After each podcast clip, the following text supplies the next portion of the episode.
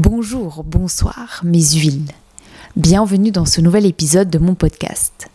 Aujourd'hui, je reçois Emmanuel Guichet. On s'est rencontrés plusieurs fois dans des cours de danse. La douceur et le partage d'Emmanuel m'a beaucoup plu. Sur mon tapis, on parle de beaucoup de choses, en commençant notamment par sa vision du yoga. J'espère que l'épisode vous plaira. Bonne écoute. Je crois qu'on est tous euh, dans un même euh, bateau, euh, connectés à tout ce qui nous entoure et à tout ce qu'on crée. Et que du coup, bah voilà, ça nous amène à, à plein d'éléments différents, de, de, parts différentes. Et que j'ai l'impression que mourir, ça va être sympa. J'ai l'impression... Que ça va être euh, un moment, euh, genre un passage, mais pas. Ça va peut-être être douloureux, mais comme la douleur fait tellement partie de ma vie, je me dis, bah, tu vois, genre, euh, en vrai, une douleur de plus, une douleur de moins. Et, et peut-être pas d'ailleurs, c'est possible qu'on meure dans aucune douleur. Et qu'après, bah, ce sera autre chose. Mais alors quoi, je ne sais pas, mais ça a l'air sympa, je trouve. du coup, je me dis, des fois, c'est cool pour les gens qui sont morts, ça a l'air, ça a l'air cool. ouais. Et comme j'ai pas envie de le faire, je me dis pourquoi je le ferais? Parce que c'est une sorte d'état. Ouais, mais je trouve que ça passe par, euh, par ça peut passer par euh, d'autres trucs, tu vois. Ouais, euh... J'ai l'impression en tout cas. Mais en mode que dès que bonjour, on continue, on continue. Et, euh, et du coup, je, ça m'arrive de couper comme ça, mais juste ça fait du bien. Et même c'est comme tu vois, il y a, y a, des personnes bah, se faire les ongles par exemple, ça va être leur, leur Ouais, c'est ça. Mais c'est un peu des, des trucs, tu sais, des, des, renouveaux un peu, j'ai l'impression, tu mais vois. Je pense chacun a sa façon d'avoir son petit renouveau. Genre, il euh, y en a qui. Après, moi, j'avoue que le yoga, c'est mon petit renouveau du matin, par exemple. J'ai l'impression qu'à chaque fois que je me mets un peu en mouvement le matin, ça va mieux. Tu fais tous les matins du yoga? J'essaye. Ça fait. Euh... On est en quelle année là? 2023. 2018. 2023. Ça fait à peu près 5 ans, j'essaie de faire tous les matins. Mais il y a eu des pauses, euh, il y a eu des pauses, évidemment. Des fois, j'ai juste la flemme, j'ai envie de manger, quoi, comme tout le monde, je pense, comme beaucoup de gens. Mais ouais, sinon, tous les matins, j'essaie d'aller sur mon tapis, petit yoga, petite méditation, et après, on peut commencer la journée. Et euh, tu. Enfin. Tu as voulu aussi faire une formation pour enseigner le yoga? Tout à fait. oui, en vrai, euh, je suis partie en... Attention, là, c'est sérieux. Attention, vous savez. Non, ouais, en soi, euh, en gros, en yoga, enfin, à la base, je faisais de la danse, je me suis blessée et je pouvais plus danser. Et on m'a dit, ah, tu sais, les danseuses, quand elles sont blessées, elles font du yoga. Et donc, j'ai essayé de faire du yoga. Et Mais ça t'a pas saoulé, cette réflexion? Euh, en soi, euh, beaucoup de choses me saoulent, mais sans plus. C'est-à-dire que je comprends que des gens cherchent des solutions et qu'ils n'aient pas forcément les bonnes. Parce qu'on ne vit pas dans le même corps, on ne vit pas dans la même réalité, et que c'est un peu le, le, truc par lequel les gens passent. Donc en soi, ça m'a pas saoulé, mais je me suis dit, bon, en vrai, euh, comme il faut se bouger et essayer de faire ça mieux que le traumatisme de la danse en, corporellement, bah, je vais tester. Donc j'ai fait un cours, deux cours, trois cours, j'ai changé plusieurs fois d'école, j'ai détesté. J'ai trouvé que c'est horrible. J'avais mal, j'étais pas à l'aise, je trouvais qu'on avait un regard particulier sur le corps, j'ai pas kiffé du tout. Et en fait, je me suis dit, je crois que c'est pas le yoga, mais la façon dont on le fait en France qui me dérange. Donc, euh, je vais aller en Inde. non, soit j'ai aussi deux copines qui sont parties en formation en Inde et qui m'ont dit que ça leur avait trop plu, que ça s'était trop bien passé. Et du coup, je me suis dit, bah, deux copines qui étaient danseuses aussi. Je me suis dit, vas-y, euh, j'avais envie de voyager, j'avais envie de me former. Donc, euh, je organiser ça et je suis partie me former euh, à Mysore. Et c'est quoi, la, du coup, la, la, la différence de, de, la France? Parce qu'il y a beaucoup de profs, justement, qui aussi vont en Inde et reviennent en France enseigner. Hmm. Bah, je sais pas, je peux pas généraliser la France, mais de ce que moi j'ai l'impression qu'on a, c'est aussi une mentalité globale occidentale de comment on va pratiquer le yoga. C'est-à-dire qu'on va mettre, euh, typiquement, on va caler un cours comme on ferait de la natation, de la boxe ou peu importe. On va dire, ah ben tiens, de 11 à 12 j'ai yoga et après j'enchaîne avec le travail et machin. Et c'est tout un truc où tu as l'impression que le yoga peut se caler en une heure ou une heure et demie et que tu viens avec euh, ton petit leggings, ton petit tapis, etc. Et il y a un aspect bien-être, mais il y a beaucoup un aspect forme physique, parce qu'on est encore euh, très axé sur la forme physique, et une relation au corps et à la santé qui est pas du tout la même, où on imagine que si on fait du sport une fois par semaine, deux fois par semaine, etc., on sera en bonne santé. Alors que à mes yeux, ça passe par un état global de l'âme, de ton corps, ton esprit, etc. Et du coup, c'est vrai qu'en Inde, quand on m'a formé au yoga, on m'a pas formé que aux asanas, qui sont la partie euh, pratique,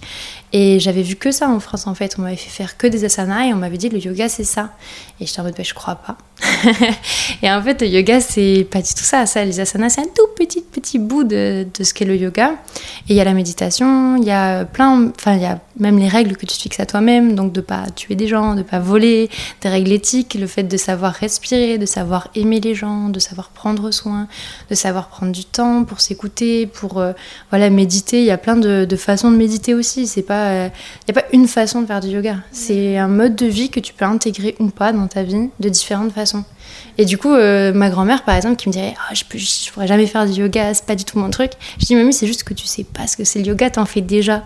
Parce qu'il y a un des éléments du yoga, c'est de donner sans attendre rien en retour. Donc de donner par plaisir d'offrir à des gens et de faire plaisir. Et ma grand-mère, elle fait ça tous les jours. Elle cuisine tous les jours pour les gens qu'elle aime. Et elle était en mode Oh, mais voilà, maintenant je fais du yoga. Elle est cuisinière ou pas du tout? Pas du tout. C'est juste qu'elle a grandi en s'occupant euh, d'enfants, euh, de sa famille, etc. Et qu'elle a pas, elle a travaillé, mais elle a pas beaucoup travaillé. Et c'était elle, elle fait vraiment la cuisine tous les jours, tout le temps, quoi. Ouais, c'est un autre, un autre regard qu'une activité, quoi. Ah, c'est tu vois. c'est un mode de vie. Oui, mais euh, c'est vrai que enfin dans la tête des, des personnes euh, ici en France, c'est oui, comme tu dis, euh, bah je vais je vais au yoga. Mm. Puis voilà. Pour moi, c'est pas ça. Et du coup, c'est vrai que même moi, j'ai du mal à me dire que je vais aller l'enseigner en France parce que j'ai l'impression que ça existe des endroits où les gens ils attendent ça, mais les espaces pour, créer ces, moments-là de vraiment de partage, etc., d'enseignement, j'ai pas encore trop compris et trouvé comment j'allais pouvoir trouver un équilibre et rencontrer les gens avec qui j'ai envie de faire ça. J'ai donné des cours privés et du coup c'était trop cool parce que j'avais le temps d'expliquer pour moi ce que c'était, pourquoi on allait faire ce cours, comment les gens ils pouvaient poser leurs limites, l'intégrer dans leur vie, etc. au quotidien. Mais c'est vrai que tout le monde attend à ce que voilà on fasse chien tête en bas, chien tête en haut et puis on y va quoi. Donc euh, je sais pas. Et euh, comme tu en as parlé, euh, tu as, été blessée. Euh, Est-ce qu'on peut en parler? Ça va, c'est pas trop chaud? Oui, non, ça va. Est-ce qu'on euh, peut en parler? Ou tu es assez ouverte par rapport à ça? Alors, la blessure, oui. Et maladie, c'est encore autre chose. Parce que... J'aimerais bien qu'on en parle. Après, si tu veux que je coupe des choses, que tu, tu sens que tu as dit trop de choses tu voilà, es libre de ça. Il y a aucun souci. C'est euh, avant tout, euh, ouais, voilà, c'est juste, c'est bienveillance et euh, et c'est aussi bah surtout pour libérer la parole, tu vois, pour les autres aussi, pour toi. Et donc voilà, avant tout, il faut que ce soit donnant-donnant, un truc cool et mais c'est un peu mon objectif. J'hésite à faire euh, une. Je fais des vidéos sur YouTube et on va en parler aussi. et j'hésite à faire une vidéo là-dessus parce que ça fait très longtemps que j'y pense. Mais c'est vrai que c'est délicat comme sujet parce que c'est plus facile de parler des problèmes quand ils sont euh, derrière nous. Et mais du coup, moi j'ai des maladies chroniques, donc ce sera pas derrière moi dans ma vie. Ça va rester quelque chose de chronique qui va. Donc je peux pas. Euh, je peux améliorer les symptômes et faire que ma vie soit beaucoup plus simple. Euh, peut-être éventuellement, mais en tout cas, euh, je peux pas dire ah bah c'est bon, c'est fini, c'est derrière moi. Donc euh, c'est plus délicat parce que si je suis pas sûre d'avoir envie d'en parler avec plein de gens, parce que toute ma vie, il y a tout le monde justement qui a apporté mille solutions qui n'existent pas vraiment, en me disant ah mais t'as mal à la tête, mais tu bois juste pas assez d'eau. suis en mode si, je bois de l'eau. Donc c'est un peu fatigant et j'ai pas envie en fait de repartir dans ce truc là où tout le monde me donne son avis sur ma vie et mon corps. Et ouais, après les blessures, c'est beaucoup plus facile parce que c'est des trucs euh, qui sont arrivés, que tu as l'impression que, que ça arrive à plein de gens, que c'est arrivé d'un coup et puis après tu t'es remis. Et... Mais là, en l'occurrence, du coup, cette blessure qui m'a fait arrêter de danser pendant longtemps, c'était une sciatique euh, qui s'est déclenchée pendant une formation professionnelle qui était dans un contexte euh, assez rude de ma vie. Souvent, c'est aussi c'est très lié au mental. Enfin, Là, c'était vraiment. Euh, ça venait pas de nulle part, c'était euh, une accumulation de, violences euh, particulières dans ma vie. Et, j'ai eu plus qu'une sciatique, j'ai eu beaucoup de soucis de stress assez forts où j'ai dû prendre des médicaments, etc. Donc ça a été un peu compliqué.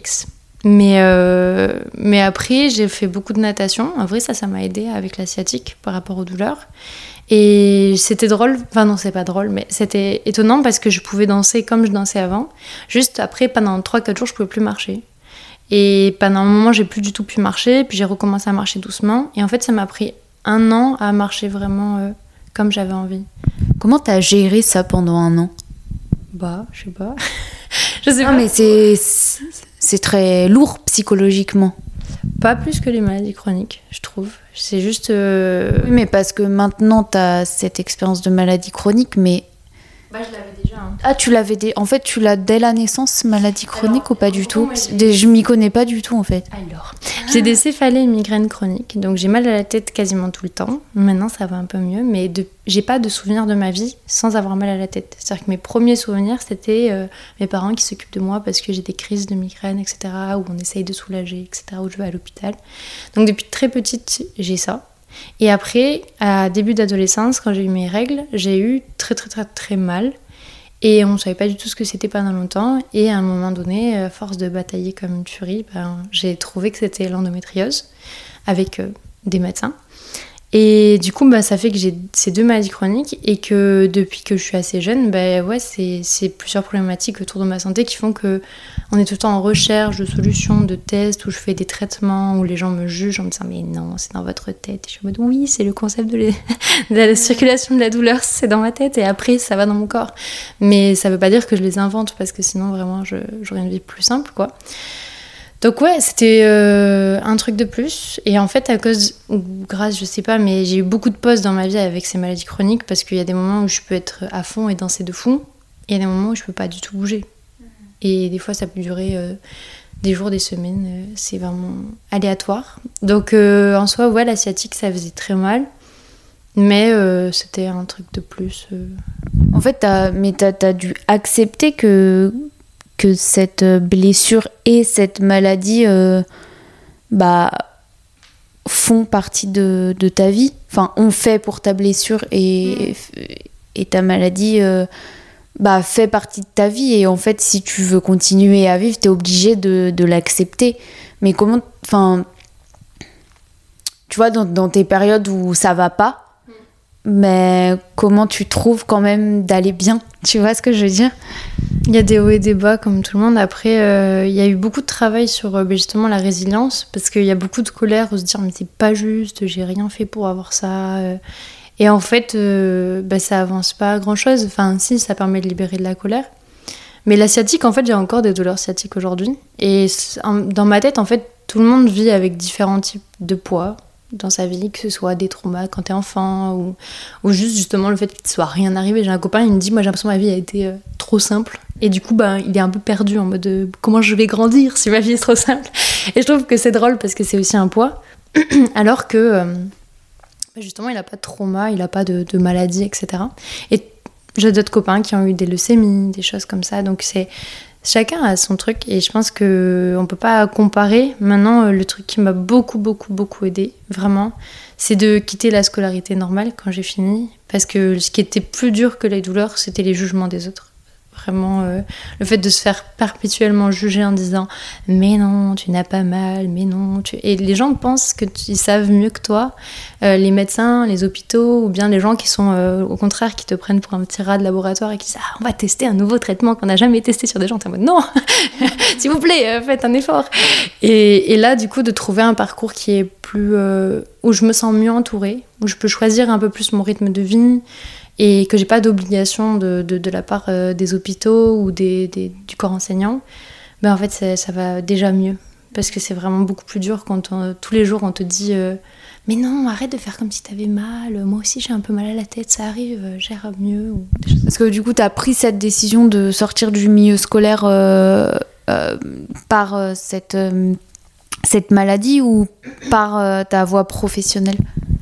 Bon, euh, ni l'un ni l'autre, c'est plus que petit à petit, euh, ça m'a. Je savais que j'avais pas envie de rester dans un truc comme ça, mais j'ai voulu continuer les études parce que ça me plaisait d'étudier. Donc je suis allée jusqu'en licence, mais en prenant beaucoup de liberté euh, personnelle. Après, j'ai refait une licence, mais à distance. Et là, du coup, je me suis rendu compte que j'étais contente d'apprendre loin des gens. enfin, en tout cas, loin de gens qui étaient euh, malveillants. Et, et après, bah ouais, j'ai fait beaucoup d'études à distance. Et puis ça m'a plu. Et puis maintenant, après, euh, je suis dans un milieu professionnel. euh, je travaille dans une bibliothèque. Et c'est très chouette parce que on est. En fait, par exemple, dans la bibliothèque où je travaille, on est plein de, de gens malades. Et en fait, il y a plein de gens avec des handicaps différents. Et Mais euh, avant qu'on parle de, de ça, euh,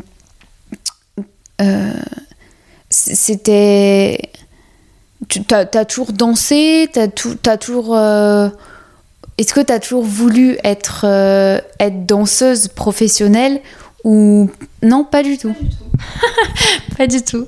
Vraiment, déjà, quand la première fois que j'ai fait de la danse, j'étais toute petite et j'ai détesté. Et j'ai dit à ma mère, jamais plus je ferai de la danse de ma vie.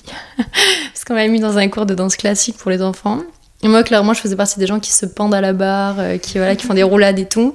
Et je me faisais juste engueuler. Reste dans les rangs, fais attention, tiens-toi à droite et tout. Et je détestais, donc j'ai vraiment pas fait ça. J'ai fait du judo, du karaté, de l'escalade, de l'athlétisme. Pas du tout de la danse. Et après, euh, et après, ma mère, elle, elle faisait de la danse et je l'ai vue danser euh, dans un spectacle et j'ai trouvé ça trop chouette parce qu'il y avait du contemporain et je me suis dit, oh, en fait, ça a l'air sympa. Et donc, je dis, vas-y, je peux retester. Et en fait, euh, j'ai retesté et je suis trop tombée amoureuse de, de danser sur de la musique, d'être avec des gens sympas. Je faisais pas du tout du classique, donc c'était. euh, Je faisais pas non plus du contemporain parce que, en fait, euh, c'était pas du contemporain que j'avais vu, c'était plutôt du jazz. Et, euh, et je croyais. Jazz. jazz. Et je croyais que c'était contempo, mais on m'a dit non, pas du tout, on fait pas de contemporain. Donc en fait, j'ai pas fait de contemporain pendant très longtemps, mais j'étais fan du jazz et de la rythmique et de la rigueur, etc.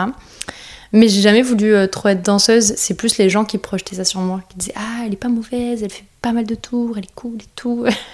et en fait, euh, dans ma tête, je sais pas, je me disais euh, ouais ça a l'air, sympa, mais ça a l'air galère quoi. Enfin, je sais pas, ça, je me disais pas ah les danseuses c'est trop la vie. Quand j'étais plus petite, oui, genre au tout début de mes années, les trois premières années. Après, je suis allée passer un concours au conservatoire. Et j'avais jamais fait de classique de ma vie à ce moment-là, donc j'avais pas le droit de faire contemporain. Non, si, j'avais pas le droit de faire jazz, alors que c'est la seule discipline que je faisais. Donc j'ai fait contemporain. Et ils m'ont dit euh, Oh non, vous avez un corps euh, de ballet, euh, vous êtes toute fine, vous êtes toute belle, vous avez les yeux clairs, il faut que vous alliez faire du classique. Et c'était le conservatoire de Paris, donc j'étais en mode Les gars, le classique dans votre conservatoire, ça a l'air quand même dur. Elle m'a dit Non, non, vous avez tout à fait le physique. Je dis Mais je sais même pas faire une première position. Ils m'ont dit C'est pas grave. Et là, je me suis dit Ok, c'est pas du tout dans ce milieu. J'ai pas envie de faire ça de ma vie. Mais c'est fou parce que c'était le putain de physique. En fait, ils regardaient que ça. Ouais. Enfin, Ils m'ont dit Ah, vous auriez dû avoir un corps un peu plus contemporain. Même ils te parlent des yeux clairs, quoi. Enfin, ils- Je sais pas si c'était exactement ça parce que je me rappelle pas exactement. Je me rappelle juste que j'étais un peu choquée. J'étais un peu vraiment en mode, mais est-ce que c'est sérieux comme réflexion ou pas? Je savais pas trop si on se foutait de ma gueule à cette époque. Mais en fait, euh, je crois pas. Je crois vraiment parce qu'ils m'ont vraiment dit par contre que j'avais pas un corps assez contemporain et je voyais pas du tout ce qu'ils voulaient dire. c'est quoi un corps contemporain et un corps classique, en fait? Bah, je sais pas. En tout cas, j'étais pas très épaisse, j'étais très souple et, euh, et du coup, bah, hop, direct, tout le monde me voyait déjà danseuse, quoi. Parce que juste physiquement, ça matchait bien et que j'étais très rigoureuse. J'adorais euh, travailler fort. Mais j'ai voulu continuer et en fait, quand j'ai fait la formation pro, c'est pas parce que j'avais envie de devenir pro. Mais c'est parce que j'avais envie de me former beaucoup plus fort, j'avais envie d'avoir beaucoup plus de technique, beaucoup plus de suivi, beaucoup plus de capacité, d'intensité. Et j'avais pas les sous, ni l'opportunité, c'est-à-dire qu'il n'existait pas un nombre de cours euh, aussi important qu'en formation pro, en amateur, qui pouvait s'allier avec ma licence. Donc euh, je suis rentrée dans une formation pro. Et t'as fait une licence de, de quoi? Parce que t'étais intéressée par quoi, en fait? Alors j'étais quand même intéressée par la danse et le cirque. Donc je faisais du cirque aussi. Et, euh, et donc j'ai fait un, un bac cirque avec une option danse. et après il y a une licence danse et cirque qui a ouvert. Du coup on s'est dit bah voilà c'est obligé je vais faire danse et cirque. Donc j'y suis allée, je m'ennuyais beaucoup. Et euh, parce que c'était très rigoureux, il y avait beaucoup d'heures, etc. Mais euh, les cours m'intéressaient pas tant que ça. Enfin, je trouvais que c'était un peu ennuyant. Donc j'ai fait une formation pro de danse pendant ma seconde année. Là, je me suis blessée. Et ensuite, j'ai fait une, euh, une licence pro en art du spectacle pour organiser des événements. Donc là, on avait tous les outils, gérer une asso, euh, organiser des festivals, etc. Et après, j'ai fait une autre licence pour le plaisir. Là, c'était vraiment le plaisir de découvrir anthropologie, ethnologie. Donc, on Ça n'a rien à voir. Si, vrai, Si, mais... oui, ouais, pas, pas vraiment, c'est vrai. Non, en soi, j'étais intéressée par les gens. J'étais intéressée par euh, comment les humains ils font des choses ensemble et comment euh, nos différences font notre richesse et comment on peut. C'est trop mignon comme tu dis. non, c'est vrai, je trouvais que c'est trop mignon. Enfin, genre, je trouvais que les spectacles c'était émouvant parce que c'était une représentation euh, dans un autre espace-temps euh, de la vie normale, de ce que les gens sentent et vivent dans la vie normale, sous plein de formes différentes. Et je trouvais ça trop riche et trop précieux comme moment. Mais en fait, le milieu professionnel, que ce soit en danse par rapport à mes maladies, mais pas que. Et euh, dans l'organisation, j'aimais pas du tout. Je trouvais qu'il y avait beaucoup de copinage, de réseautage, de d'abus, de ah oui, mais non, mais tu sais, on peut faire ça parce qu'on est potes et du coup, tu feras la représentation gratuite. Et euh, bon, après, si tu mets un truc plus court, c'est quand même mieux et tout. Et genre, non, j'avais la flemme. Oui, t'aimais pas ce, ce, manque de. Enfin, ce, cette, ouais, cet abus, comme tu dis, euh, c'est opportuniste en fait, un peu. Un peu. Après aussi, je pense que je déteste parler sur les gens et je déteste et en fait, c'était beaucoup de ça aussi. C'était beaucoup de Ah, mais t'as vu, un tel, il va travailler avec un tel, et du coup, euh, peut-être tu devrais te greffer parce que machin. moi, j'avais la flemme, j'avais envie qu'on m'embauche pour euh, travailler et que je travaille et que j'ai une vie euh, un peu plus stable aussi parce que j'avais besoin de, de, suivre des traitements, de faire des trucs et j'avais pas envie encore qu'on me juge dans ma vie pro en me disant Ah oui, mais on va pas t'embaucher parce que t'es malade, etc. Ce qui n'est pas arrivé en vrai. Mais. Euh, mais ça aurait pu, et même moi, je me sentais pas capable en fait de faire des tournées, de partir, etc. C'est pas trop la vie que j'avais envie. C'est euh, c'est honnête et c'est trop, trop bien. Non, mais c'est vrai, parce que. Enfin, t'as eu aussi euh, le. Je pense la force de, de, dire, même si les autres projetaient ça de toi, mm. c'est pas ce don je, je, rêve de faire, même si j'aime danser, mm. c'est autre chose que je veux faire professionnellement en tout cas. Après, professionnellement, il y a tellement d'opportunités. C'est aussi ça, c'est que je me dis, euh, tu vois, je sais que dans mes proches et dans mes amis danseurs, etc., il y en a qui se voient rien faire d'autre que ça. C'est-à-dire que dans leur vie, s'ils dansent pas ou ils font pas du cirque, dans leur tête, il y a rien d'autre possible. Et je le comprends parce qu'il y a plein de choses où vraiment, euh, quand tu sais ce que c'est de danser tous les jours, d'être avec une compagnie, d'avoir des relations aussi euh, fusionnelles parfois avec des gens, d'être dans la création, c'est hyper dynamique, ça te permet de varier, etc. Ben, je comprends que tu ne te vois pas aller faire un métier où tu es assis dans un bureau, etc. Ça paraît horrible. Et je me vois pas faire ça non plus. Mais j'ai l'impression qu'il y a tellement d'autres possibilités et d'autres euh, passions aussi qui m'animent, qui font que j'ai pas envie de rester à un seul truc et j'ai pas envie que mon corps, qui, qui est en plus euh, en évolution, en réparation de plein de choses, soit euh, mon seul outil de travail. Et tu penses pas que, euh, en général, on s'ouvre quand même à, à plusieurs arts obligatoirement en étant quand même euh, dans ce milieu Si, mais c'est vrai que c'est plus le mode de vie qu'il y en a, je, je sais qu'ils sont addicts à cette forme de liberté. C'est-à-dire de dire euh, on va voyager, on va créer, on va repartir, on va être en tournée, on va rencontrer différents publics, etc. Ce qui n'est pas du tout la réalité de plein de boulot, quoi, en fait. Et, je sais qu'il y en a qui se voient pas vivre sans ça, sans cette sorte d'adrénaline, etc. Mais après, obligatoirement, déjà, on a tous des, des hobbies, j'ai l'impression, c'est-à-dire des trucs à côté qu'on aime, qui nous intéressent. Souvent on peint, on lit, on chante, on, fait plein de trucs autour, on fait des photos, des vidéos, des choses. Donc c'est pas juste un truc, mais il n'y a pas beaucoup de gens qui se disent professionnellement je vais faire de la danse, de la vidéo, du mannequinat, etc. Il y en a quelques-uns, mais c'est pas euh, la norme pour tous les danseurs, j'ai envie de dire. Et t'as pas peur de justement, euh, des fois, moi ça m'arrive de, de, me perdre un peu dans. J'ai envie tellement de faire plein de choses que des fois je sais plus où aller, tu vois. Même si je sais que ma base et ce que je souhaite c'est danser, tu vois, pour le coup. Euh, mais il y a tellement d'autres choses que, que j'aime faire. Enfin, et, et je m'autorise à, à, le faire, mais des fois je me dis, mais attends, mais euh, tu pars un peu trop. Euh, enfin, tu vois, des fois aussi, il faut savoir, je peux pas. Enfin, je peux pas tout faire, quoi, tu vois. Ben, je sais pas, moi j'ai du mal à renoncer aux choses, ça c'est sûr. Et beaucoup de gens m'ont dit ça. Ah ouais, mais tu fais plein de trucs, mais du coup tu fais rien très bien, etc. Et en fait, je pense que je m'en fiche un peu. C'est-à-dire que je comprends ce que les gens veulent dire, mais je vise pas en tout cas personnellement, mon objectif, c'est pas d'être la meilleure dans quelque chose, c'est d'être bien, d'être heureuse, de faire de mon mieux pour euh, me sentir épanouie. Donc, c'est-à-dire à mes yeux, me nourrir, apporter aux autres, échanger, grandir et apprendre et euh, éventuellement et même nécessairement gagner sa vie, euh, faire en sorte d'avoir un toit, euh, à manger, etc.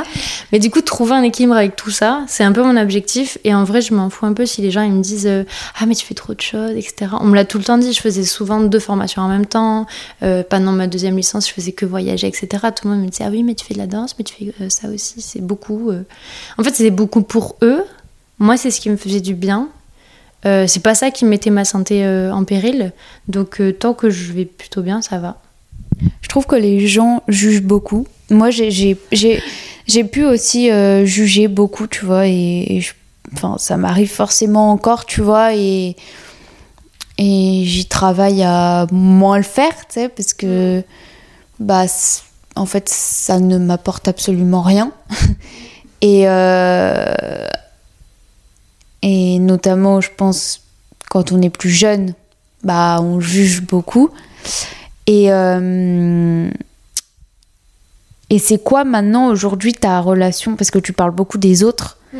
Euh, ta relation aux autres et, euh, et à l'amitié? Les autres, en général, c'est pas pareil que mes amis. Les autres, c'est ceux que je connais pas encore. Mais globalement.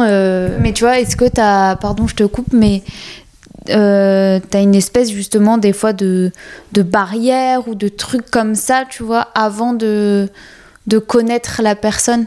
Parce que t'as quand même bah, subi des jugements, des trucs pas cool, euh, qui peut peut-être mettre un frein, tu vois. Bah, étonnamment, je suis assez naïve avec les gens. Euh, je fais... en fait, je suis pas naïve, je pense. C'est-à-dire que j'ai conscience que ça peut être complexe, mais il y a eu quand même un gros changement avant, après le Covid. Je trouve que la période de confinement, etc., ça m'a créé des angoisses et, une distance avec les gens que j'avais jamais vécu dans ma vie. Mais globalement, je suis assez ouverte à rencontrer des gens. Et toujours aujourd'hui, je suis aussi ouverte à rencontrer des gens. Par contre, j'ai beaucoup de mal à connecter avec les gens par euh, message, etc. Et du coup, si c'est pas.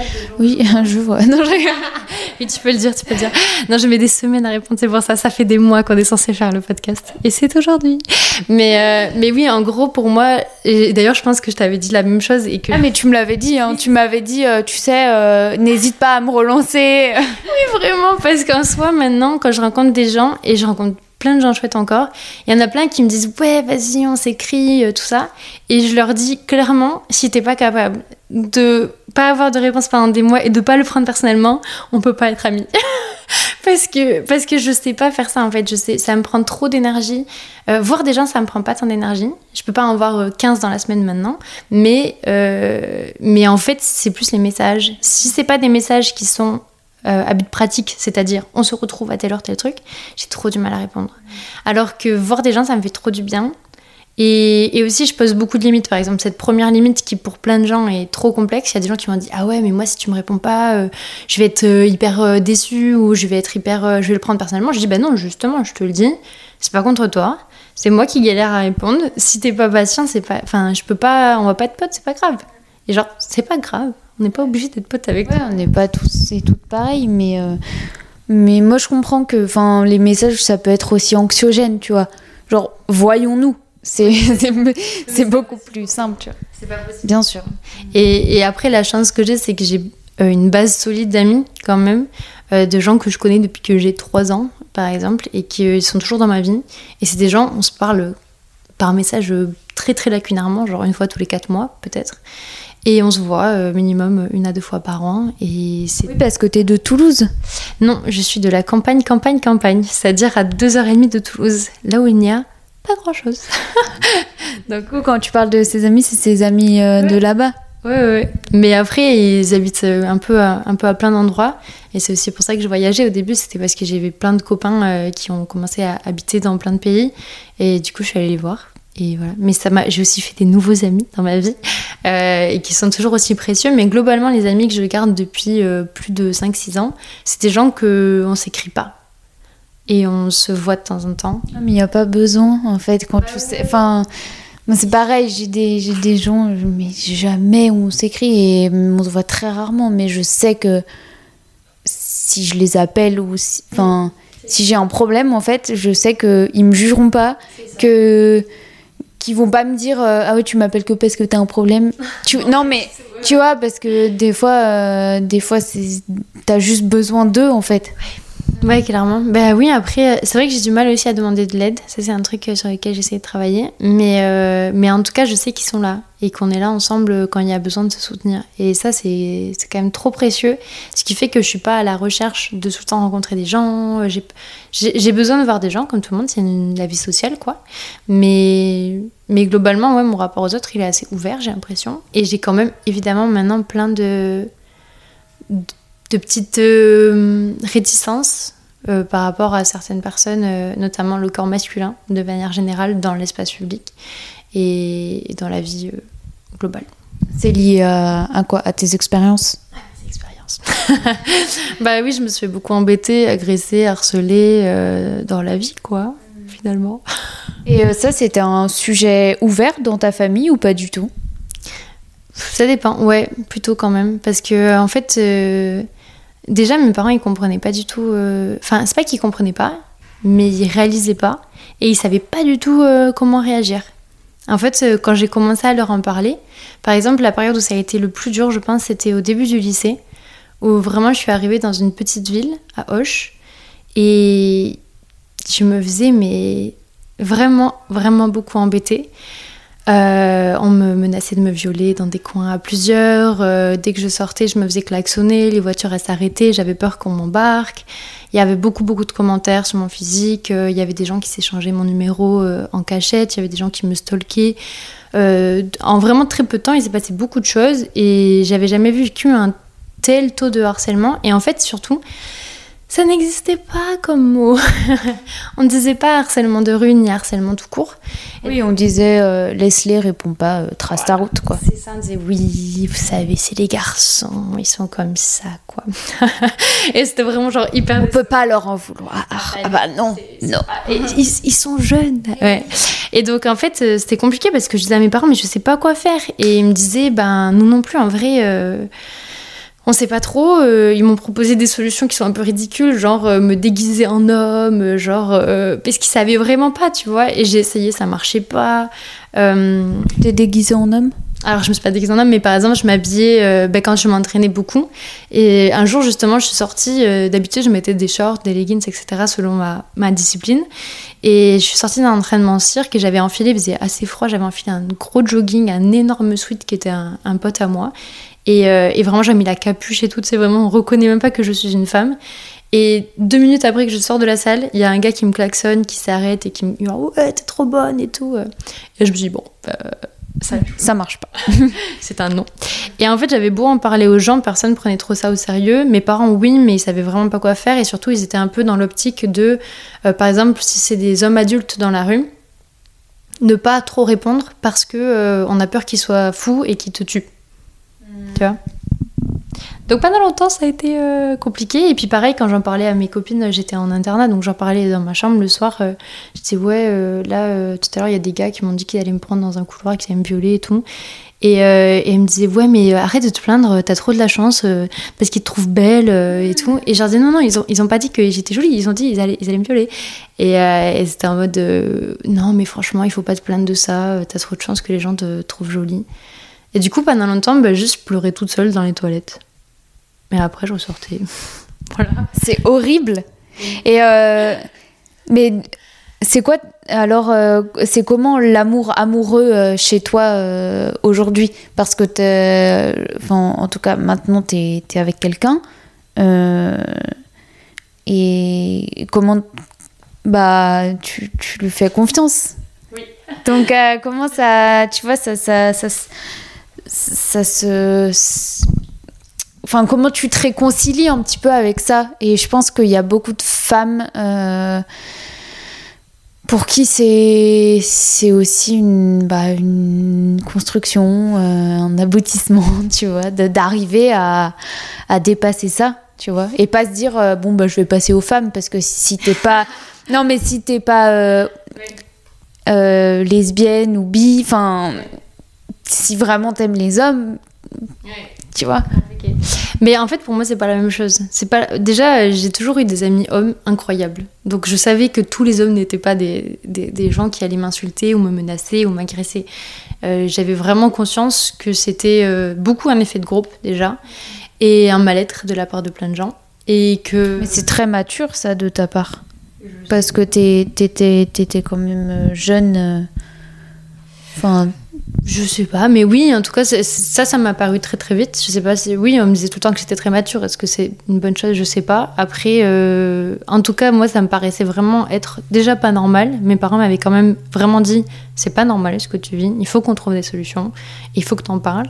Et. euh, mais le sujet amoureux, pour moi, c'est tout un autre chapitre. Ça fait partie de ma vie intime. Euh, là, c'est des gens qui me jetaient des choses, tu vois, à la tête et qui voulaient m'agresser de l'extérieur. oui, c'est pas toi qui allais chercher de toi. euh, Je les, je les connais pas. Enfin, tu vois, je, je me rappelle rarement de leur prénom, de leur tête. Je- C'est juste des gens qui sont violents. Tu vois, mais comme il en existe beaucoup dans ce monde, et pas qu'envers les femmes. Et, et ma vie amoureuse, c'est des gens avec qui j'ai été amie, intime. C'est des gens avec qui j'ai choisi de m'engager, de travailler sur euh, des, des évolutions de vie. Alors, ça n'a pas été tout rose non plus. Il y a eu des moments beaucoup euh, moins chouettes. Mais aujourd'hui, j'ai beaucoup de limites, beaucoup de règles, beaucoup de, de nécessité de vague déjà que les gens comprennent que ben, j'ai des maladies, ce qui veut dire que si c'est des gens par exemple qui sont très mal à l'aise avec euh, l'hôpital, la souffrance, etc., euh, ça va être compliqué pour eux.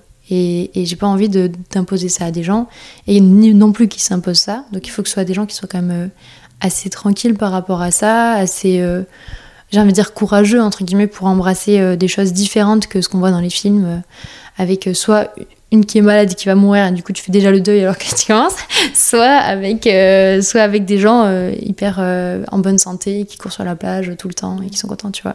Et puis c'est pas ça la vie en soi. Mais du coup j'avais besoin d'hommes préparés, tu vois, mentalement. et et j'avais pas envie, de- j'ai pas eu envie de me mettre avec des gens comme ça. Ça a été beaucoup, ça a pris du temps. Euh, et pour moi, c'était vraiment pas pareil. En fait, c'était vraiment une relation de confiance, de rapport au corps, de rapport à, à l'autre aussi, prendre soin de nos intérêts personnels, s'encourager, euh, trouver euh, le respect mutuel, l'envie de progresser, de communiquer. Et Pour moi, c'est pas du tout pareil. Mais c'est plus dans l'approche des. Par exemple, dans le corps médical, là, j'ai pris une décision un peu euh, que j'avais pas trop envie de prendre. Mais j'ai décidé que pour le moment, en tout cas, j'irai plus voir d'hommes du tout. Et euh, c'est dommage parce qu'il y en a quand même beaucoup. Et il y en a sûrement des merveilleux. Mais, euh, mais j'ai rencontré trop de gens pas merveilleux. Et j'ai plus envie de m'appuyer ça, tu vois. Et ça me rend un peu triste parce que là, du coup, bah, ça bloque une partie de mes rapports à toute une partie de la population. Mais en fait, je suis fatiguée, quoi. Ouais, mais pour l'instant, c'est comme ça, t'as besoin de ça. Donc, euh, Mais pour moi, c'est pas pareil que ma vie euh, euh, amicale et amoureuse. J'ai toujours plein d'amis hommes incroyables qui me prouvent tous les jours que euh, non, je ne suis pas qu'un bout de viande euh, dans ce monde et que, et que je suis une personne avec qui on peut discuter, euh, se poser comme avec toi aujourd'hui, tu vois. Et pour moi, c'est pareil avec eux. Et euh, est-ce que t'as as, peur de, de quelque chose en général? Ouais, j'ai peur d'être bloquée. J'ai peur d'être. Euh, Je pense que ma plus grande peur. on J'ai déjà réfléchi, c'est pas un truc qui me sort du. en fait, il y avait un spectacle qui m'a demandé c'était quoi la plus grande peur. Et du coup, euh, j'ai réfléchi rapidement. Et je pense que c'est toujours la même. C'est d'être cristallisé dans la peur, justement. C'est de plus arriver à être en mouvement. Et de plus. euh, d'avoir tellement peur des choses, de, de l'échec, de la vie, etc. Des peurs qui sont moins présentes dans ma vie, mais que tout accumulé, ça fasse que j'arrive plus à évoluer et plus à aller vers les autres et plus à tenter des choses et prendre des risques. Je pense que c'est ça. Ok, intéressant. Et toi Ça, euh, moi, oh, je sais pas. Euh, T'as pas eu le spectacle pour réfléchir non, franchement, je sais pas. Je, Genre tu poses la question à chaque fois je pense que j'ai. Non, bah non, mais il y a beaucoup de personnes qui aimeraient euh, m'entendre euh, répondre aux questions que je pose parce que même moi, j'ai conscience que c'est pas des questions simples. Euh, mais euh, je pense que j'ai peur de pas avoir le temps de tout faire. Ah mais c'est sûr on n'aura pas le temps. Non, mais de faire ce que je veux, quoi. Ouais mais c'est pas grave, t'auras d'autres vies. Genre d'autres façons de vivre les choses et puis tu le laisseras à d'autres... euh, Tu crois qu'on a une vie après la mort? Je sais pas. J'ai aucune idée, mais en tout cas dans ma tête, l'énergie qu'on produit, elle restera, euh, elle restera dans le monde, tu vois, d'une certaine façon. Et du coup, euh, si c'est pas toi, ce sera euh, plus tard, tu vois. Et c'est pas grave. Ça, c'est un truc qui m'a trop aidé dans la vie, de me dire que en soi, moi, si je meurs, c'est pas grave. Parce que ce qui est important, c'est ce que j'aurais pu apporter et laisser euh, vivre, tu vois. Et du coup, ce qui me fait du bien aussi, c'est de me dire que en vrai, c'est pas grave si c'est pas moi qui le fais dans cette vie, ça se fera, tu vois, d'une façon ou d'une autre. Et c'est ça qui est beau aussi.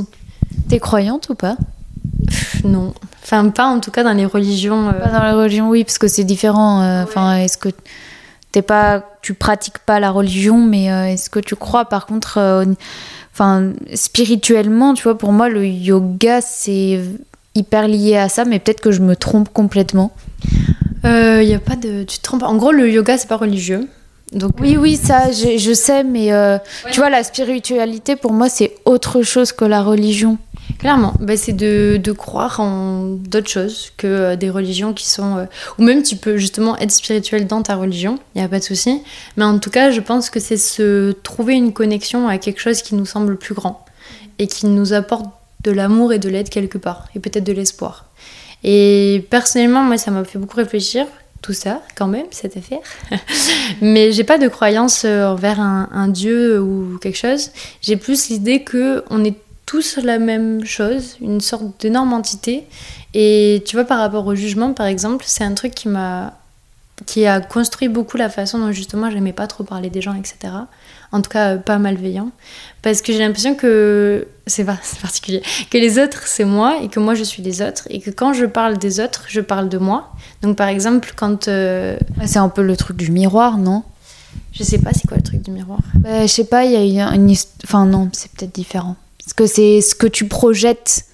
Euh, ce que tu projettes, bah, les autres vont te le renvoyer.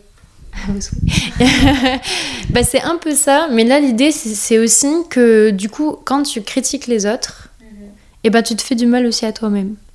Parce que tu t'apportes euh, de la négativité qui est pas nécessaire. Si c'est pas constructif ou si c'est pas... Euh, en fait, je trouve qu'on a le droit de se plaindre, mais dans ma tête, j'ai toujours le une minute de plainte. C'est-à-dire par jour, tu as le droit de faire une minute top chrono où tu lâches tout, tu peux dire n'importe quoi, et après, c'est bon, on est passé à autre chose, quoi. Parce que si c'est pas constructif, si c'est pas euh, des choses pour dire, bah voilà, euh, je trouve qu'on pourrait trouver des solutions par rapport à ça, parce que tel collègue fait ça comme ça, ou telle personne a dit ça, bah, je trouve qu'en en fait, on n'avance pas à grand chose.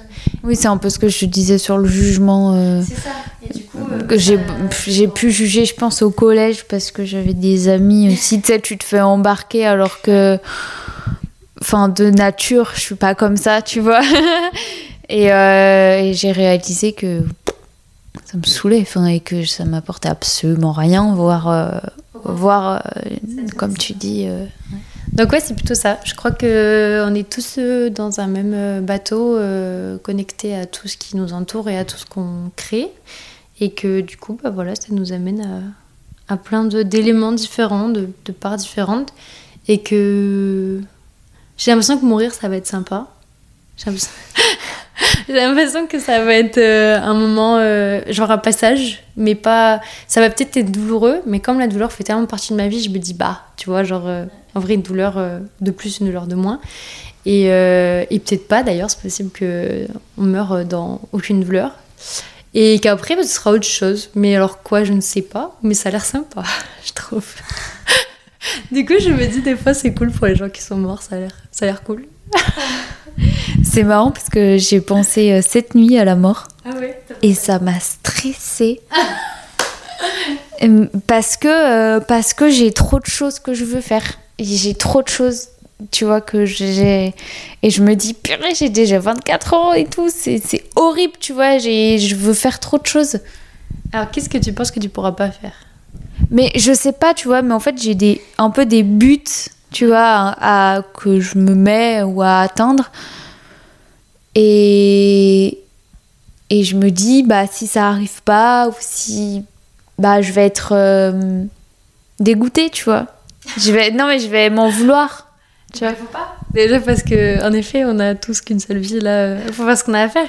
Le seul truc que j'imagine, c'est que le mieux, ce serait de planter les graines pour que, pour que si ce soit toi ou d'autres, ce que tu as envie d'atteindre, ce soit atteint à un moment donné. Parce que, à part si c'est des trucs. Pour moi, en fait, si c'est des trucs ultra personnels, soit ça peut être des buts trop motivants.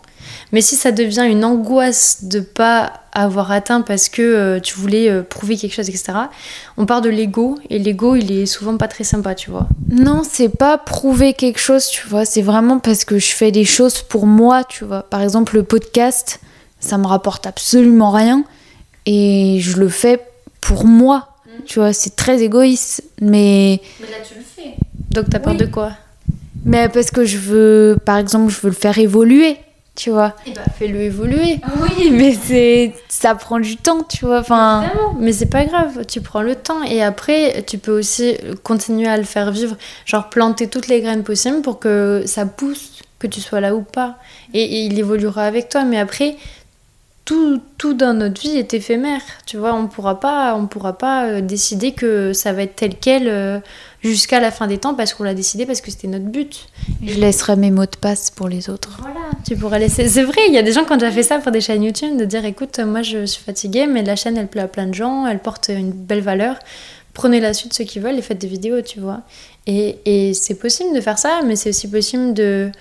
de enfin, je sais pas aussi, je me dis, il y a tellement d'artistes qui ont eu une, un succès euh, posthume qu'en vrai tu, tu sais pas, tu vois, genre c'est pas grave. Mais c'est pas tellement le succès, enfin, tu vois. euh, Enfin, je veux pas. euh, Je m'en fous un peu du succès. Moi, je veux apporter, tu vois, des choses. Le succès, c'est que ça a touché des gens et ça leur a apporté. Et du coup, ils en ont reparlé, etc.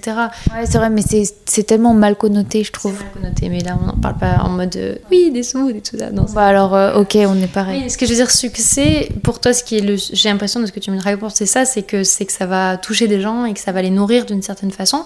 Et je pense que ça le fait déjà, en fait. S'il y a genre une personne qui nous écoute et que ça te fait du bien, dis-le déjà. tu peux nous envoyer un petit message.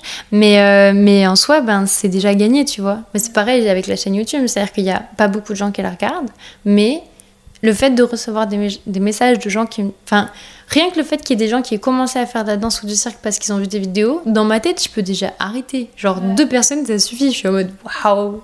C'est. Enfin, je savais même pas que c'était possible que ça existe. Et bien sûr qu'il y a toujours des gens qui me disent alors ça marche ta chaîne? Et ils attendent que je leur dise bien sûr j'ai énormément d'abonnés. Pas du tout. Mais en fait je préfère qu'on ne soit pas beaucoup mais que ce soit des gens qui soient vraiment euh, justement euh, émus touchés ou que ça les motive à faire quelque chose ou que ça les aide d'une certaine façon. Et aussi il faut se dire qu'il y a plein de gens par exemple moi sur YouTube j'ai rarement commenté des choses je mets jamais des j'aime je regarde à peine des trucs et tout et pourtant il y a des choses qui ont changé ma vie et je l'ai jamais dit à personne c'est pas très sympa je suis désolée mais euh, mais tu peux pas euh, tout le temps faire. euh, et tu peux pas savoir si t'as vraiment tué les gens. Le fait, c'est que toi, t'as planté les graines. T'as fait pousser ce que t'avais envie. Et maintenant, euh, bah, t'attends de voir si ça fleurit ou pas. Et tu continues à semer ton petit jardin. Ah, t'aimes pas être en retard? T'as eu un traumatisme Non, pas du tout. non, vraiment pas. Juste, je trouve que c'est pas poli. je sais qu'en France, c'est pas du tout euh, le cas. Tout le monde a le quart d'heure toulousain ou je sais pas quoi, la demi-heure de je sais pas où. Mais moi, j'aime pas. J'aime être à l'heure. Voilà. Non, mais c'est bien, hein, c'est c'est respectueux. Donc, C'est très très bien. Mais euh, est-ce que tu peux me parler un peu de ta chaîne? YouTube. Euh, euh, Je t'avoue que je regarde pas, mais je, je, enfin, je sais que tu, tu, en, tu fais et euh, enfin que tu en as une et que tu parles plutôt de, bah, de culture, beaucoup de culture, je crois. Bah tout simplement, pourquoi tu pourquoi tu t'es lancé sur YouTube? Je saoulais tout le monde à parler de spectacle. un peu. en vrai, c'est euh, c'est vrai que j'étais un peu passionnée par, euh, bah, par le spectacle vivant, les spectacles, la danse, et je me posais plein de questions, et je trouvais que je trouvais que ça n'existait pas sur internet. Genre euh, plein à chaque fois je cherchais par exemple euh, des coiffures euh, pour les spectacles qui tiennent bien ou, ou des astuces pour par exemple je faisais de la corde lisse avant donc c'est une discipline avec une corde et tu fais ça ressemble à ce que les gens appellent des rideaux, des foulards, mais ça s'appelle du tissu. Et, sauf que c'est avec une seule corde. Et ça, ça brûle vachement au niveau des hanches, sou- souvent. Et en fait, il m'a fallu genre un an pour euh, capter que si je mettais un juste au corps, euh, ça allait juste pas me brûler. Mais tu sais, j'étais en brassière et en jogging. Et, et je me suis dit, mais purée, si je l'avais su plus tôt, ça aurait été bien moins compliqué. Et je trouve ça trop dommage que personne parle de ça, alors que j'étais trop fan de plein de trucs sur YouTube, ça parlait de plein de choses, on apprenait plein de choses, mais il n'y avait rien sur le spectacle. En tout cas, au moment où, où je regardais euh, beaucoup. Et, et c'est vrai que dans les repas de famille, c'était un peu le truc de bon, voilà, parle de spectacle, c'est bien, mais bon, ça va, on va passer. Ça m'intéressait pas trop. Bah, un peu, mais voilà, sans plus.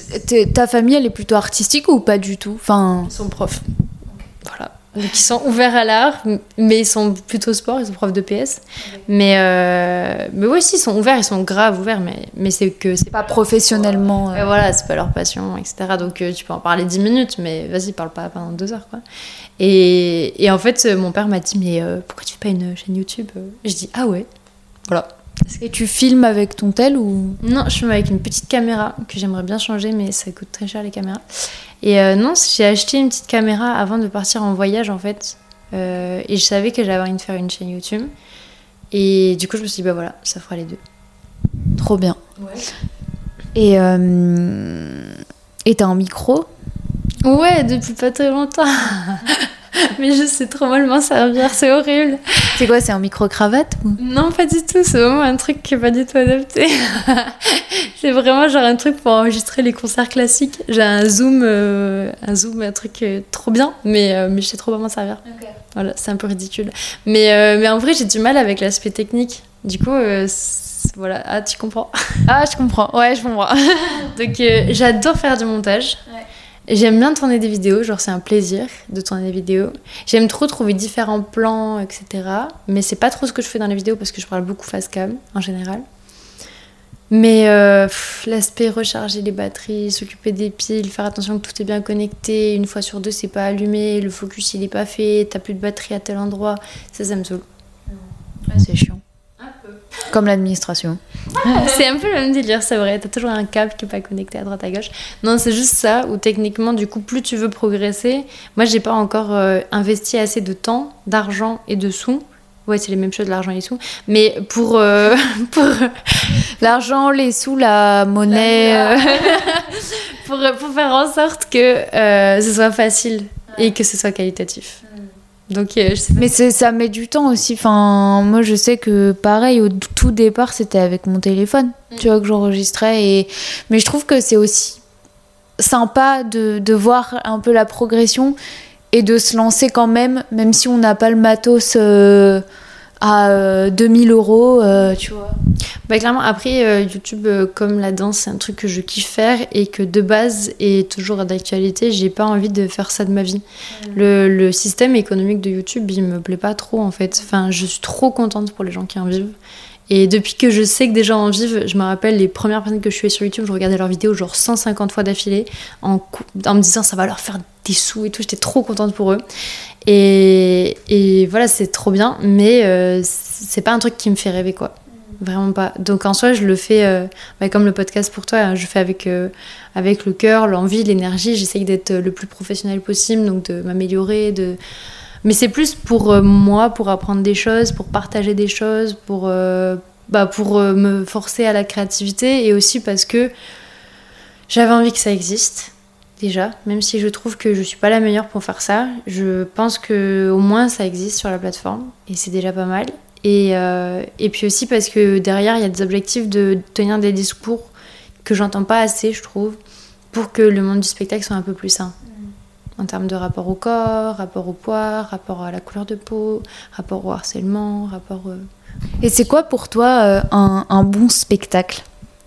Même si t'as pas aimé le spectacle. Parce que je trouve que les goûts et non mais euh, tu vois les goûts et le fait que c'est quand même euh, un bon spectacle euh, c'est différent C'est vrai. Euh, j'ai déjà vu des bons spectacles que j'ai pas aimés. Je trouve qu'un bon spectacle, c'est, à mes yeux, un spectacle qui est fait déjà avec, euh, avec beaucoup de, de, de cœur, on va dire. C'est-à-dire que peu importe la direction artistique, j'ai envie que les gens aillent au bout de ce qu'ils ont envie de dire et que tous les éléments aillent dans leur, euh, leur sens, leur propos. euh, que ce soit de l'humour, du politique, du, drame, etc. Je m'en fiche un peu, mais j'ai envie que tout soit mis en œuvre pour qu'on comprenne où on va avec le plus de, plus de, de connexion possible entre les éléments, la musique, la lumière, euh, la scénographie, les discours, euh, le, le, jeu. euh. Pour moi, il faut que tout soit au rendez-vous. Voilà. Mais après, euh, je sais pas, je sais, je sais pas si je suis la meilleure pour juger un bon spectacle. Mais c'est toi, c'est ta vision. C'est Moi, j'ai l'impression que c'est ça qui fait qu'un spectacle il peut être bon, mais il y a des gens ils peuvent faire ça vraiment à fond et que ce soit quand même pas réussi. Ça arrive, c'est pas grave, c'est partie du jeu. Mais après, il y a des spectacles qui sont plus, enfin, je sais pas. J'ai l'impression que moi, ce que j'aime aussi, c'est des trucs que je trouve bons, mais ça veut pas dire que c'est forcément bien fait. Mais j'aime bien la technique aussi, en vrai. Ça, c'est mon petit point faible. Je suis un peu technique. Je- Euh, le cirque, c'est technique, donc peut-être c'est aussi. euh, Oui, j'aime bien. Non, il n'y a pas que de la technique, il y a des gens qui font des choses très contemplatives aussi dans le cirque. Et que des fois, je trouve euh, très bizarre. Mais, euh, mais c'est vrai, il y a des spectacles où je me dis, mais comment c'est possible? Mais à la fois, je trouve que c'est chouette d'aller voir des spectacles qu'on n'aime pas aussi, parce que ça te met euh, face à des choses, justement, de savoir ce que t'aimes, ce que t'aimes pas. Savoir aussi, des fois, tu sors et il y a des gens qui ont adoré, et t'es en mode, ah ouais, Pourquoi et du coup, c'est trop intéressant de savoir pourquoi, parce qu'au final, ça fait écho à plein de choses chez eux et que ça leur a parlé, ou voilà, c'est juste pas le même type euh, d'humour, etc. Ouais. Et t'écoutes quoi comme musique? Bah, j'écoute euh, pas mal de choses, hein, comme plein de choses. euh. Alors, c'est rigolo, on en a parlé avec un copain qui m'a dit euh, Je saurais pas trop dire ce que t'écoutes, qui lui est musicien. Il me dit Mais t'écoutes les chansons de l'âme, t'écoutes les musiques de l'âme. Et en fait, c'est vrai que j'écoute des choses en pas mal de langues différentes et pas mal d'origines différentes. J'ai du mal avec les chansons en français, vraiment. J'ai mal. Parce que je pense qu'il y en a beaucoup de problématiques en fait maintenant. Pas que ça. hein. C'est vraiment le fait que quand les gens parlent français, je suis en mode. Ouais. Alors que, par exemple, si c'est en mandarin, en hindi, en espagnol, en anglais, euh, il y, a, il y a vraiment, ça me parle, euh, ou même quand c'est euh, des vocalises, etc., ça me parle alors que je capte rien. Et je sais pas, je pense que. Tu te laisses peut-être plus, plus libre justement vu que tu captes rien à, à vraiment l'écoute de la mélodie. Enfin, je sais pas. Si, ouais. Et j'aime bien les chansons voilà, qui te touchent euh, au fond de ton âme. Et euh, donc il y a pas mal, ça peut être, ça peut être du rap, j'aime beaucoup le jazz aussi, j'aime beaucoup la musique classique aussi. Euh, j'écoute pas beaucoup d'électro et de drill par exemple, j'écoute pas trop ça. Mais, euh, mais vraiment j'ai un amour pour pas mal de styles. La funk, euh, l'acoustique, euh, vraiment la soul, le gospel, euh, il y a plein plein de trucs. les musiques un peu Bollywood aussi, ça me fait kiffer. Il y a plein de trucs différents, vraiment. Ça t'a apporté quoi ton, ton voyage en Inde? Je suis curieuse de savoir. Enfin, beaucoup de choses, j'imagine, mais. Ça va changer la vie. Mais ouais, en soi, ouais, c'est. En fait, si tu pouvais euh, dire, je sais pas, euh, trois trucs un peu clés. Euh, appris la vie. non, en soi, j'ai vraiment l'impression que c'était pas juste le voyage. Le voyage, ça m'a un peu prouvé que j'étais capable sur pas mal de choses. Parce que beaucoup de gens autour de moi me disaient Mais tu vas pas partir toute seule à 21 ans en Inde Euh, si, du coup. Et, euh, et- Et je vous emmerde. non, j'emmerde pas les gens. Je disais par exemple, ma famille avait très peur qu'il m'arrive quelque chose. Euh, voilà, euh, en effet, il m'est arrivé des choses. Je me suis fait euh, hospitaliser quatre fois, mais euh, et j'ai été rapatriée, mais ça s'est très bien passé. mais avant ça, c'est surtout la formation parce que l'Inde, je peux pas dire que je connais. J'ai vu une toute micro partie de l'Inde, mais j'ai rencontré des gens fabuleux. Il y avait beaucoup de préjugés que les gens avaient que j'ai pas du tout retrouvés. Je dis pas qu'ils n'existent pas, mais en tout cas moi je les ai pas retrouvés. Et après, au niveau de la formation, c'était extrêmement intéressant de redécouvrir un autre rapport euh, au corps, à la pratique physique, à la spiritualité. Et j'ai trouvé qu'on reprenait vraiment les bases et que j'aurais aimé les reprendre euh, plus tôt dans ma vie. Parce que vraiment, on nous apprenait à respirer selon nos états de stress, selon s'il fait chaud, s'il fait froid, si on a besoin de réguler notre température corporelle, ou de travailler sur euh, apaiser ou même dynamiser le, système nerveux et tout. Ben, je trouvais ça trop intéressant. J'étais en mode, mais respirer, on le fait quand même euh, tous les jours. hein. C'est fou que j'ai pas appris plus tôt à respirer. Pareil, on nous apprend à aimer les gens, à, à savoir bah, apprendre à communiquer, à comprendre un peu plus euh, bah, justement leur langage un peu corporel, euh, respiratoire, euh, leurs difficultés, leurs douleurs, d'être beaucoup en empathie aussi. Et ouais, manger aussi avec euh, l'Ayurveda et tout, c'est hyper intéressant, tout le, tout le système qu'il y a aussi derrière, parce que je me suis rendu compte que j'étais vraiment extrêmement ignorante sur, euh, la nourriture, même si euh, j'adore ça, on est français, on mange beaucoup en général, mais, euh, mais c'était très drôle de voir que pour certaines personnes autour de moi, qui étaient indiennes, il y avait des, des aliments qui avaient forcément des effets sur ton corps, et c'était d'une logique absolue. Par exemple, euh, bah, une de mes hospitalisations, été, j'avais une infection à l'estomac, et en fait, j'ai mangé énormément de mangue.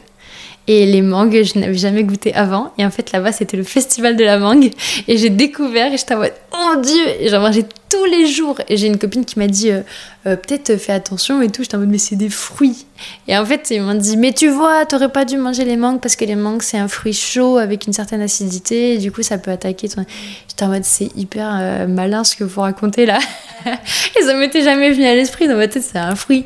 Tu vois, c'est bon pour la santé. Et je me suis dit, waouh je suis vraiment pas. Ouais, mais trop d'un truc, euh, bah forcément ça. Mais non, mais maintenant, maintenant ça me paraît évident, tu vois. Mais, mais à ce moment-là, euh, je mangeais pas que des mangues, tu vois, mais j'en mangeais au moins une par jour, c'est sûr.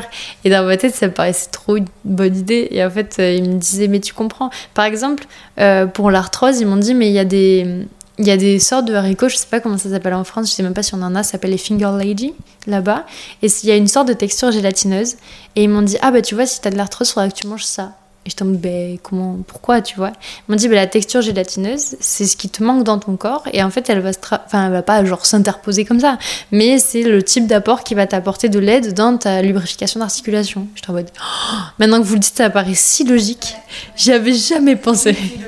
D'être gélatineux, pas forcément, ça va. Enfin, psychologiquement, ça, ça, va reformer les trucs. C'est improbable. Mais en fait, je me suis rendu compte qu'il y avait, même au niveau des épices, des soins, des graines, etc., j'étais là, mais en fait, c'est tout un savoir si basique. Et en fait, que j'ai pas du tout. J'avais vraiment l'impression qu'on me disait voilà comment il faut manger, voilà comment on peut aimer, voilà comment on peut respirer. J'étais en mode oh my god, on devrait tellement tous le faire cette formation. Donc voilà, je trouvais que c'était très riche, très intéressant. Pour toi, tu penses que tous les artistes sont hypersensibles? Non. pas du tout. Je pense que euh, je pense déjà qu'il y a plein d'artistes qui n'en font pas leur métier et, que du coup on n'a pas une vision. Enfin, on peut pas avoir tous les gens qui sont artistes. Je pense qu'il y a beaucoup d'hypersensibles dans le milieu professionnel artistique parce qu'il y a beaucoup de gens qui euh, ont différents types de contraintes et de réalités qui font que c'est beaucoup plus facile d'aller euh, dans une direction où ta c'est aussi d'exprimer tes émotions, avec euh, littéralement parfois à corps perdu. Mais euh, il y a aussi beaucoup de personnes, euh, notamment par exemple, je pense dans le cirque, où c'est pas du tout une théorie fondée ce que j'apporte. Mais j'ai l'impression autour de moi que, dans, par exemple, dans le domaine du jonglage, il y a beaucoup de personnes qui ont des traits autistiques et, et qui sont pas du tout justement dans le côté hypersensible de ce qu'on appelle l'hypersensibilité, avec des sens hyper éveillés, des, réactions qui parfois peuvent être difficiles à contrôler parce qu'il y a beaucoup d'émotions, etc. Mais au contraire, qui ont eux des, des façons de travailler très très rigoureuses et qui peuvent, euh, je connais des jongleurs qui ont répété un seul même mouvement de lancer de balle pendant trois ans pour essayer d'arriver. Mais pendant trois ans, tous les jours, ils faisaient le même lancer de balle en échouant tous les jours. Et je trouve que c'est rare d'avoir des personnalités comme ça. Et dans le milieu, euh, par exemple, du jonglage, je trouve qu'il y a beaucoup de personnes qui ont une telle persévérance avec un aspect un peu obsessionnel de je m'en fous, je vais le faire, faire, faire, faire, faire, et tu peux le faire 500 euh, fois par jour. Et donc je pense qu'on est juste une diversité qu'on n'essaye pas forcément de classifier en, en autiste, en, machin, etc. C'est juste très riche et ça s'exprime différemment. Tu m'avais parlé de, de danser, euh, de danser dans, dans des galeries. Oui. C'est pourquoi? Enfin, comment, tu vois, comment. Non, mais pourquoi pas, mais. Euh, de, de, collaborer avec les, les, œuvres qui sont déjà là. De... J'aime trop l'art. J'aime trop. Euh, je sais pas, j'aime trop aller dans les galeries. Déjà, je, me suis toujours dit, quand, depuis que je vais dans des musées, des galeries et tout, mais il y a trop de place. Franchement, c'est trop des bons endroits pour danser. Chaque je... il y a de l'espace quand t'arrives, tu fais. Ah en fait, comme il y a beaucoup de... C'est une belle mise en valeur de certains objets, mais du coup, c'est vrai que, par exemple, si tu compares à des magasins d'habits ou si tu compares à la rue, il n'y a pas toujours la place tu vois. Et dans les galeries, il y a tout tellement de la place. Et en plus, les sols, en général, ils sont hyper euh, lisses et propres. Et c'est pas dangereux, tu vois. Du coup, dans ma tête, je me suis toujours dit, bah, mais c'est trop des bons endroits pour euh, danser, quoi. Et en plus, je trouve que, en tout cas, moi, personnellement, quand je vais dans des galeries et qu'il y a des œuvres que je trouve chouettes, bah, ça me touche et du coup, ça me crée des réflexions, des émotions. Et comme ma façon euh, euh, privilégiée pour les exprimer, bah, c'est mon corps, bah, souvent j'ai envie de, danser, de réagir, ou bien de les connecter à certains types de musique et tout. Et du coup, bah, ça me parlait de faire ça, je sais pas trop pourquoi, mais je trouvais ça cool. En tout cas, c'est ce qui me venait. Et du coup, au départ, juste je me mettais à danser dans des galeries quand il n'y avait pas trop de gens et que ça dérangeait pas. Et après, je suis allée à Barcelone. Et j'ai rencontré une galeriste qui, bah, qui tenait une galerie. Et on a discuté. Et en fait, on était trop comme des enfants. Elle était en mode Ah, mais tu fais de la danse et tout. Et je lui dis Oui, j'adore. Et puis c'est trop cool les galeries. Elle m'a dit Mais tu veux pas danser dans une galerie? Et j'étais en mode Mais si. Et du coup, on s'est dit Vas-y, dimanche, on fait ça, on fait un truc. Et genre, euh, toi, tu danses et moi, je mets de la musique. Et genre, on était trop comme des enfants qui font un spectacle pour leurs parents, tu vois. Et euh, alors qu'on se connaissait archi pas. Mais, euh, mais en fait, on a fait ça. Et ça a bien marché. Et euh, parce que moi j'ai trop kiffé. Euh, elle, elle a kiffé, les gens sont venus, il y avait plein de gens de passage, on est allé chercher des gens en mode Eh, hey, venez, on fait un truc, c'est cool et tout, vraiment, on n'était pas stressés quoi. Et, hum, et, du coup, on a répété ça parce qu'à la base, j'étais partie pour deux semaines et je suis restée un peu plus de deux mois, je crois. Voilà, ça a dérapé. et donc, au final, on a fait ça euh, toutes les semaines pendant plusieurs mois. Et c'est devenu une sorte de rendez-vous pour les gens du quartier et pour euh, des gens qui aimaient bien venir voir les gens danser. Et voilà, donc c'était une belle expérience. Elle, elle, changeait souvent les œuvres et, euh, et moi je me connectais. Enfin, j'avais une thématique, c'était que des impros, mais euh, j'avais des, des, choix. je faisais que des triptyques, donc je faisais trois petites représentations sur une musique à chaque fois. Mmh. Et à l'avance, je préparais une thématique que j'avais envie d'aborder qui allait du coup euh, être la thématique qui allait résonner à travers les œuvres et à travers mon corps et à travers les musiques. Voilà. Trop bien. Ouais, et comme j'ai kiffé et que les gens ont kiffé, je me suis dit, ah, mais vas-y, euh, moi je suis chaud parce que du coup, ça correspond aussi à, à une interaction que j'aime bien. De... C'est un espace que je trouve assez approprié pour ça et tout. Et je trouve que c'est un espace aussi où les gens ont peut-être moins de difficultés en tant que public à venir, euh, puisque c'est un peu plus mobile, tu peux un peu plus partir ou te mettre en retrait, etc., que dans une salle de spectacle où c'est un peu euh, officiel, entre guillemets, que tu viens voir un spectacle. Et euh, là, tu peux un peu avoir l'excuse de oh, je passais, puis j'ai vu un truc, puis j'ai arrêté, etc. Et ouais, je trouvais que c'était intéressant et j'aimais bien l'idée d'improviser parce que bah, à Barcelone aussi, j'avais mes maladies comme à chaque fois. Et il y avait des jours avec et des jours un peu moins bien. Et au final, bah, du coup, tu fais ce que tu peux. Et c'est cool quand même, quoi. Oui, t'as pas trop de contraintes non plus. Enfin, tu vois. Là, vraiment pas du tout. Elle m'a dit Tu fais ce que tu veux. Elle était trop mignonne. Et donc, euh, et on s'est dit qu'on le referait. Là, je sais pas si on aura le temps parce que je retourne bientôt euh, à Barcelone. Mais euh, je, reste très peu de temps et je sais pas si on aura le temps de refaire ça, mais tu vas peut-être rester plus du coup. Non, non, non, parce que maintenant j'ai un travail avec euh, une vie d'adulte et tout. Non, non, euh, je pense pas que je resterai plus, mais c'est vrai que j'avais un luxe particulier dans mes voyages de pouvoir un peu être modulable. C'est vrai, c'est cool. T'as une addiction? Plus maintenant, je pense. J'ai été pas mal addict au sport et, et aussi à la codéine. Euh, parce que justement, quand j'étais jeune, ils m'ont donné des traitements euh, très forts à la codéine sans me, sans me restreindre. Et du coup, bah, c'est devenu une addiction très vite. Donc après, j'ai dû faire des sevrages. Et pendant longtemps, j'avais plus aucun effet. Et le sport, euh, pendant longtemps, si je faisais pas de sport pendant une semaine, bout de ma vie, quoi, genre, je pouvais pas. J'étais trop mal, je me sentais hyper mal, etc. Mais ces derniers temps, ça va mieux. Si je fais pas de sport, je me sens pas, je me sens pas bien mais je me sens pas comme un débris humain, tu vois. et euh, du coup, je pense que je pense que c'était un peu une addiction et ça va. C'est quoi pour toi être artiste? Je sais pas trop. Je trouve qu'il y a tellement de définitions parce que pour moi, il y a beaucoup de choses qui sont de l'art. Par exemple, pour moi, les, les gens qui font, euh, qui font du très bon pain avec beaucoup d'amour, c'est de l'art. Et en fait, c'est des artisans des artistes, mais du coup, il n'y a pas de définition. Euh. Il y a des gens pour moi qui ont le statut artiste et qui n'en sont pas. Donc euh, il n'y a pas de, pas de définition. J'ai l'impression que c'est des gens qui créent avec le cœur et avec l'âme et qui ont envie de le partager. Voilà. Est-ce que tu auras une ressource euh, à, partager, que ce soit un livre, un film ou une peinture, un, un spectacle je sais que tu en as. Non, mais tu peux dire une chose, tu vois, en choisir deux. un peu. Je sais que tu as sûrement beaucoup de choses à, à partager, mais. Ouais, un truc qui t'a un peu marqué plus qu'un autre, peut-être. Attends, je réfléchis. Vas-y, vas-y. Prends ton temps. Je sais pas a des trucs qui m'ont plus marqué qu'un autre. Si, évidemment, il y a des choses qui m'ont plus marqué. Mais c'est dur de dire. Euh... Mm.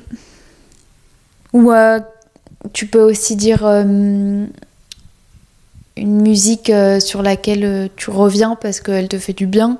Je, sais pas, ou un film que tu revois, tu vois, si ça peut t'aider. Oui, musique, c'est trop mignon, parce que c'est vraiment la musique qui parle à plein de gens et en même temps à personne. Euh, alors déjà, si vous voulez aller voir tous les livres, etc., vous pouvez aller sur ma chaîne YouTube, puisque j'en Je mettrai tout. Oh, trop mignon. Mais en tout cas, euh, ça, je parle souvent de... Je parle pas beaucoup de spectacles que j'ai aimés, étonnamment, parce que je trouve c'est très difficile d'aller revoir des spectacles. C'est pas... Euh, je parle plus de livres qui sont trouvables en librairie ou de, ou de musique. J'ai aussi des conseils séries, musique, etc., qui datent un peu, mais que j'aime toujours autant. Euh, et une musique qui me suit depuis euh, bien plus de 15 ans, je pense, c'est euh, Dog Days Are Over de Florence and the Machine. Et à chaque fois que je l'entends, je suis en mode la vie est sympa Et vraiment, à chaque fois, je me dis, c'est fou, je me dis, je vais m'en lasser. Et pas du tout.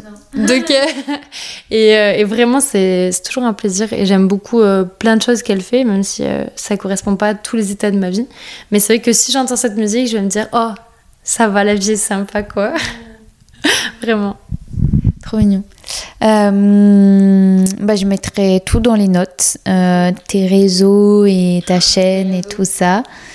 Quoi, tes réseaux, tu vas pas? Si Non, mais c'est des grandes questions. Parce que, euh, en fait, j'aime trop créer des choses, mais j'ai trop du mal, bah, par exemple, à répondre aux messages et à et en fait, à jouer un peu le jeu des réseaux. Tu vois, le fait de se mettre en scène, de, de poster souvent des trucs et tout, c'est vraiment plein de questions pour moi. Parce que d'un côté, j'ai envie de le faire, c'est, ça apporte plein de choses. Et d'un côté, euh, j'ai l'impression que c'est beaucoup de. C'est pas trop moi. Il y a plein de choses où je me dis, euh, ah, c'est bizarre de faire ça, tu vois. Et en même temps, tu le fais sur ta chaîne? Bah, je sais pas, hein, tu vois, c'est la vraie question. Des fois, je le fais, des fois, je des fois, je joue moyen le jeu, tu vois. Des fois, je suis pas. J'aime pas ça vraiment à la chaîne, c'est difficile pour moi. C'est c'est quelque chose où je kiffe parce que je vois que ça parle à d'autres gens et que moi-même je suis contente de du process. Mais il n'y a pas une vidéo que j'ai publiée en me disant ah ça c'est bien ça. Mm. Tu vois, je suis jamais jamais satisfaite pour le moment. Ouais, mais je pense que on n'est jamais satisfait. Ouais, mais tu vois par exemple avec la danse, c'est pas du tout pareil. Parce que je poste aussi beaucoup de vidéos, stories, etc. de danse et je m'en contrefiche. Genre euh, vraiment, quand je les poste, je me dis, bah, ça existe, tu vois. Et, et je suis contente. Genre, je me dis, ah voilà, c'est, c'est, ainsi va la vie, tu vois. Est-ce que tu te sentirais pas plus légitime, euh, enfin, dans ta tête, euh, tu vois, à danse, parce que justement ça existe ou quoi? Et l'autre truc parce que vraiment tu l'as créé et que tu sais pas trop, tu vois. Bah, c'est aussi que maintenant, ça je m'en fous un peu, mais c'est vrai que pendant longtemps, et on en a rediscuté avec des artistes il y a pas longtemps que je connais depuis que j'ai genre 12 ans. Et euh, parce qu'en soi, il y a eu un programme du coup de sorte d'influenceur euh, spectacle. Et j'ai trouvé que l'idée était cool, mais la réalisation pas trop. Je sais pas, il y avait plein de choses qui étaient un peu bancales, mais c'est normal, c'était hyper nouveau. Et du coup, on avait un partenariat avec une salle de spectacle et on pouvait aller voir plein de spectacles gratos et tout. Et en échange, on essayait de créer du contenu, euh, de, promouvoir certains spectacles, etc. Euh, sans aucune rémunération et sans aucune obligation non plus.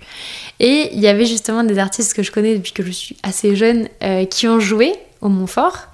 Et ils ont refusé que les gens viennent, parce qu'on leur a dit il y a des influenceurs qui vont venir. Et eux, ils sont pas du tout là-dedans et c'est un mode euh, non. et en fait, après le spectacle, on allait boire des bières et euh, on a discuté. Et ils m'ont dit Ah, mais c'était toi l'influenceuse, mais improbable. Mais évidemment, on aurait dit oui si on savait que c'était toi. Et tu vois, je trouve qu'il y a une grosse barrière en fait dans ce milieu-là où on a l'impression que tout ce qui est euh, réseaux sociaux, etc., c'est que du fake, c'est que de la mise en scène et c'est malsain et c'est pas bien et tout ça. Et je trouve que du coup, c'est pénible parce que Parce que en effet, ça, ça, ça peut être malsain de fou, mais je trouve que c'est dommage et que de tout mettre dans le même truc. C'est vrai, voilà. Mais en même temps, c'est dur de créer une autre réalité parce que je vois très bien ce qui marche. Par exemple, si je voulais faire des vues, je ferais que des trucs sur le yoga, sur euh, comment avoir un gros cul ou des trucs comme ça, tu vois. Et là, clairement, on ferait des sous assez facilement. Et c'est trop pas ce que j'ai envie de faire. Mais du coup, euh, bah, des fois, euh, c'est sûr que je me sens un peu seule, ou je doute beaucoup. Je me dis, est-ce que vraiment j'ai envie d'écrire ça? Est-ce que j'ai envie de faire ça? Et... et puis ça demande tellement de temps et d'énergie. Genre, les gens ne se rendent vraiment pas compte, et c'est pas grave, hein, je... évidemment que les gens ne se rendent pas compte, euh, c'est cohérent. Mais c'est vrai que. Mais vous vous en rendez pas compte Non, mais c'est vrai qu'il y a des fois, il y a des gens qui pensent que. Mais même moi, quand je regarde des vidéos, des fois, je me dis, bah, ça a dû prendre deux jours, tu vois. Mais que dalle C'est minimum euh, trois semaines de travail. pour euh, Ça dépend lesquelles quelles vidéos, évidemment. Mais la majorité du temps, c'est clairement plus qu'un 35 heures par semaine si tu veux être régulier, apporter des contenus intéressants, etc. quoi compliqué. Merci Emmanuel. Merci beaucoup Olivia pour ce moment. Alors, avez-vous aimé nous écouter? Si c'est le cas, vous pouvez vous abonner sur toutes les plateformes de podcast, mais aussi sur mon compte Instagram Les Huiles d'Olive pour être au courant de toutes les actualités. Vous pouvez liker, commenter, mettre des étoiles et même apporter une touche financière via Acast Supporter. Toutes les références sont dans les notes on se retrouve dimanche prochain pour un nouvel épisode. Bisous.